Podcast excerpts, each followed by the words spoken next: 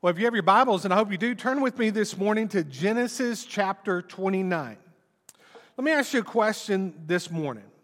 How many of you can say that with you and your spouse, it was love at first sight? Anybody? Okay, there's a few in this room that could say, yes, it was love at first sight. Did any of you um, look across the room at your future spouse and declare right there on the spot that you were going to marry them? I hear stories about that all the time. I met Danny was, when I was in the seventh or eighth grade, and she was in the sixth or seventh grade. It was not until we were in college that we went on our first date. And let me tell you the kind of romantic I am. It took just four dates for me to fall madly in love with her. Oh, that's right. Now, let me be honest. It was one date a year for each year that we were in college. Okay? But I'll never forget the day that I knew she was the one.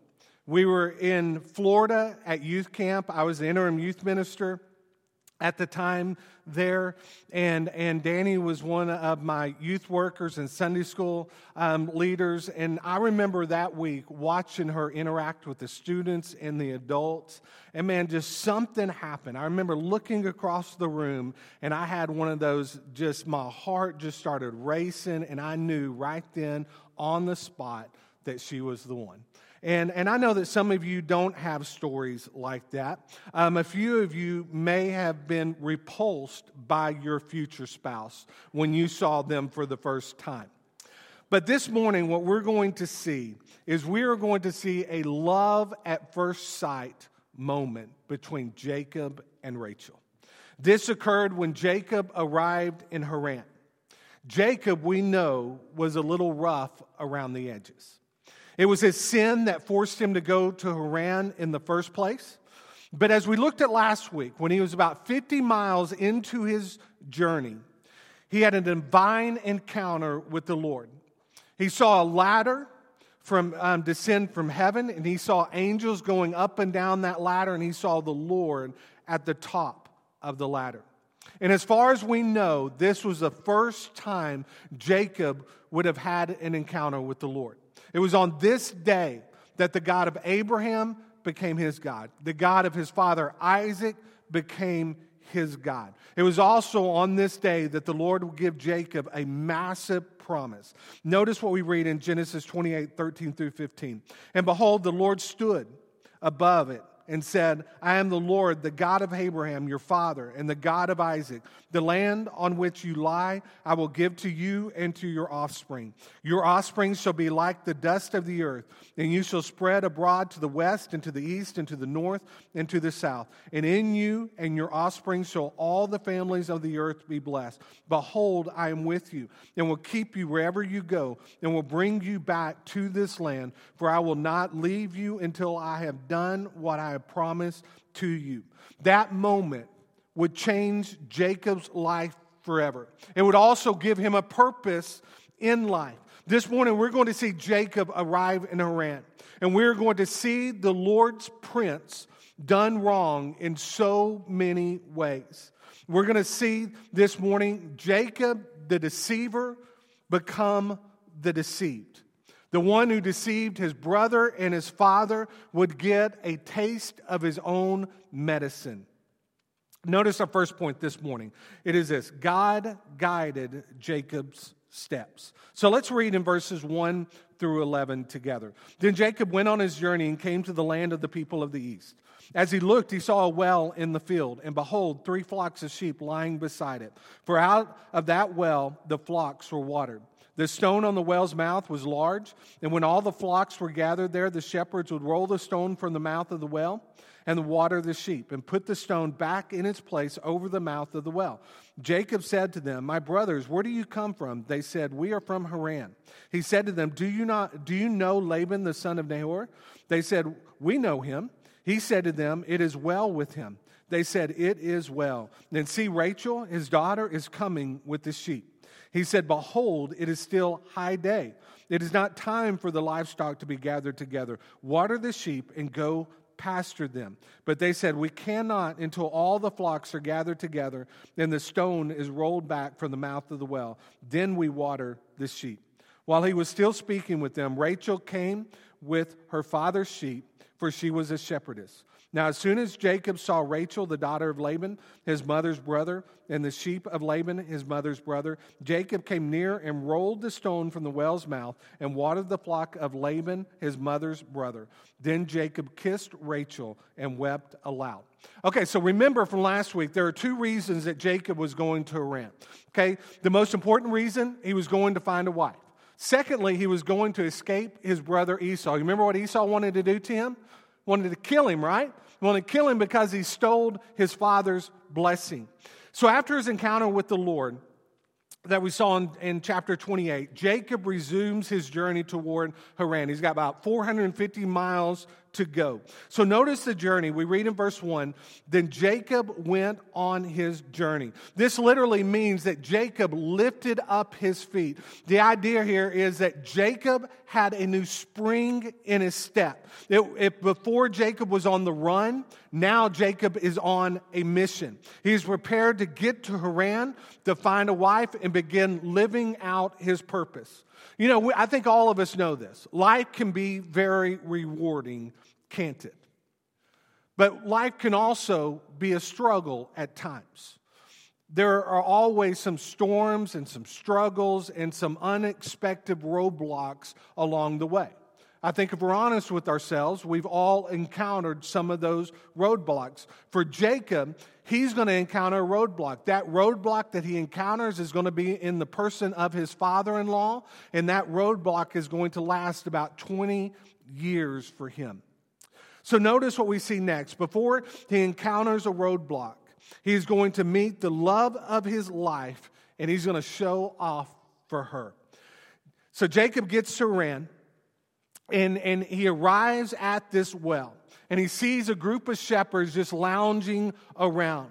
And he wants to know if these men knew Laban and if Laban was well. The idea here is probably along this 400, 500 mile journey that he was on, he would come to wells along the way. Those wells were kind of like the local watering hole or the local gas station. You'd arrive there, you'd say, Hey, how much further do I have until I get to Haran? So he comes to this well and he asks these men, Hey, do you know Laban? I'm sure he's asked it a dozen times, and finally he gets the answer that he's been looking for. Yes, we know Laban, and he says, How is he? Man, he's well. In fact, you see that woman over there? That woman over there is his daughter, Rachel. And so you, you, we saw what happened after he encounters uh, or sees Rachel. Rachel comes uh, upon the scene, and what should have taken a group of men, Jacob uh, shows off for this woman, and he moves that stone away by himself. Men, you want to impress your wife? Man, show her how strong you are, right? You know, some of you have done that in the past. Some of you like, man, if I try to do that now, I'm going to hurt something okay? Um, but Jacob, man, he showed this beautiful woman just how strong he was. I love what Keith Krell shares. He says, Isn't it amazing how strong a guy can be when he wants to impress a woman? This task should have taken several men, but once Jacob sees Rachel coming with her flock of sheep, he single handedly rolls back that stone. He wants her to know just how wonderful he is. Yeah, I think that's what a lot of men do when they see the love of their life for the first time. They kind of show off, and they kind of bow up a little bit. They want them to look a little bit stronger than they really are. So after after um, Jacob demonstrates this this mighty work before his um, future bride, then we see a kiss. In verse eleven, we read, "Then Jacob kissed Rachel and wept aloud." I think it was a love at first sight kiss. Yes, custom back in these days were to kiss those that you that you came across on the cheek, but but I don't think that that's the kind of kiss that that Jacob really got here. I think Jacob got a little bit more than than just a a, a, a standard kiss. Man, we're told that he kisses her and then he weeps aloud. You know, I love when I officiate weddings. Now, I love watching the bride and groom get that first glimpse of one another at, for that very first time. I've seen the, some of the manliest of men break down and cry when they see their bride for the very first time. Some of you men, when you saw your bride walk down that aisle, you may have gotten those same kinds of tears. Well, we're told here that Rachel or that Jacob kissed Rachel and then he began to weep out loud. Notice what happens next. We see here there's a disclosure that occurs. In verses 12 through 14, we read, And Jacob told Rachel that he was her father's kinsman and that he was Rebekah's son. And she ran and told her father. As soon as Laban heard the news about Jacob, his sister's son, he ran to meet him and embraced him and kissed him and brought him to his house. Jacob told Laban all these things. And Laban said to him, Surely you are my bone and my flesh. And he stayed with him a month. This family has the ultimate family reunion. How many of you still do family reunions? Anybody in here? Couple, not many. I remember growing up, man, we always had a family reunion at least once a year with one or the other side of the family. I think that's what these this family has is they have a family reunion. I'm sure that Jacob would dis- disclose to Laban all that God had been doing in his life in in his mother Rebecca and father Isaac's life. I'm sure they talked about the family's wealth. I'm sure they talked about the the the family's blessing. They may have even talked about how Jacob deceived his father and got his brother's birthright. Many that I studied speak to Jacob being a prideful man. He was a man that got everything in life that he wanted. He got his brother's birthright, he got his father's blessing. Jacob may not have had any material wealth at this time, but he has been promised two massive things, right? The Abrahamic promise and his father's great wealth. And as a result of this, and because of his encounter with the Lord, Jacob probably drips with self confidence.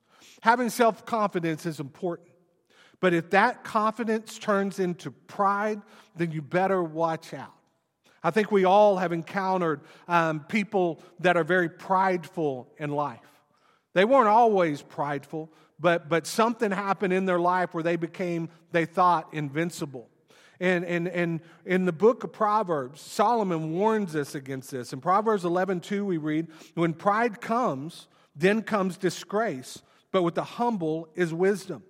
In Proverbs 16, 18, we read, Pride goes before destruction, and a haughty spirit before a fall. Other translations um, put it this way Pride comes before the fall. In Proverbs 29 23, we read, One's pride will bring him low, but he who is lowly in spirit will obtain honor. Instead of allowing your self confidence to turn into pride, allow your confidence to be grounded in the Lord and in his word, right? Now, there's one thing that is missing from Genesis 29. There is not a single mention of the Lord in this entire chapter. Jacob could have certainly disclosed to Laban all that the Lord had been doing. And that could have certainly been recorded in this chapter, but we don't see any of that, do we? Solomon would also write in Proverbs 3 5 through 6 Trust in the Lord with all your heart, and do not lean on your own understanding. In all your ways, acknowledge him, and he will make straight your paths. When we leave God out of the big picture, that's when we're going to have problems, right? Here's what is going to happen to Jacob he's going to learn that sometimes it's better to keep your mouth closed. Don't miss this little line recording, recorded in verse 13. Jacob told Laban all these things. I think in his boasting, he shared too much information with Laban. Laban knew that he had come for a wife. Laban also knew that the hand of God was all over him. And also, Laban knew that Jacob had absolutely nothing to his name. So, what is Laban going to do? He's going to milk Jacob for everything that he is worth. Notice next in our second point Jacob works for Rachel. In verses 15 through 20, we read Then Laban said to Jacob, Because you are my kinsman, should you therefore serve me for nothing? Tell me, what shall your wages be? Now, Laban had two daughters. The name of the older was Leah, and the name of the younger was Rachel. Leah's eyes were weak, but Rachel was beautiful in form and appearance. Jacob loved Rachel, and he said, I will serve you seven years for your younger daughter, Rachel. Laban said, It is better that I give her to you than I should give her to any other man. Stay with me. So Jacob served seven years for Rachel. and they seemed to him but a few days because of the love that he had for her. So Laban appears in this passage to be a pretty benevolent man, doesn't he? He wants nothing more than for Rachel to marry Prince Jacob. Men, what would you have done if when you asked for your bride's hand in marriage, when you faced your father in law, if your father in law told you, Well, how much is she worth to you? What would you have said? I see Tiffany just turn and look at Jeremy over here. Jeremy, what would you have said? No, I'm kidding. I'm not going to do that to you. But what would you have said? I mean, in this passage of scripture, what we learn is that for Jacob, she was worth at least seven years of service. So for seven years, Jacob worked for Rachel. That's 2,555 days. That's a long engagement, isn't it? And some of you in this room, your engagement was like that.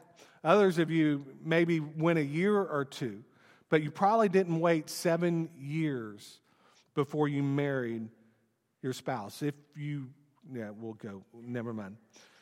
Laban had two daughters. The older daughter was Leah. We're told that she had weak eyes. What in the world does that mean? The word for weak here is a word rak. It means tender or soft or delicate, but that really still doesn't tell us what it exactly means. Some have suggested that Leah had bad eyesight. We don't know, but regardless, what we do know is that Leah did not catch Jacob's eyes, but Rachel did.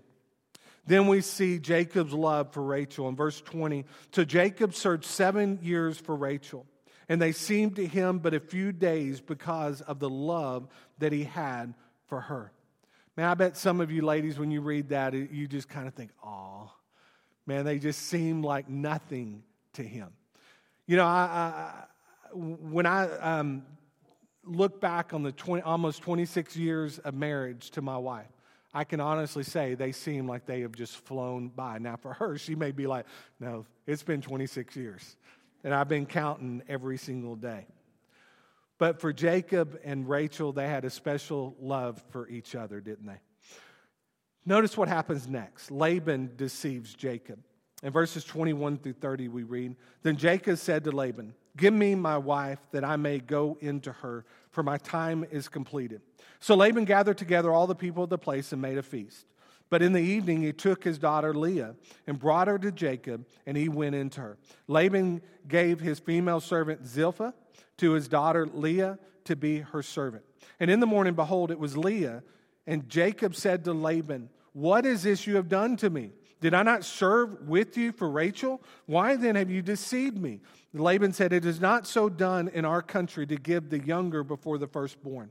Complete the week of this one, and we will give you the other also in return for serving me another seven years. Jacob did so and completed her week. Then Laban gave him his daughter Rachel to be his wife. Laban gave his female servant Bilhah to his daughter Rachel to be her servant.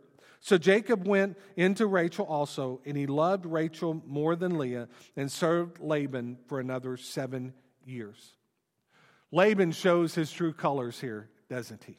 In fact, he proves that he is one of the most ruthless men in God's word because of what he did.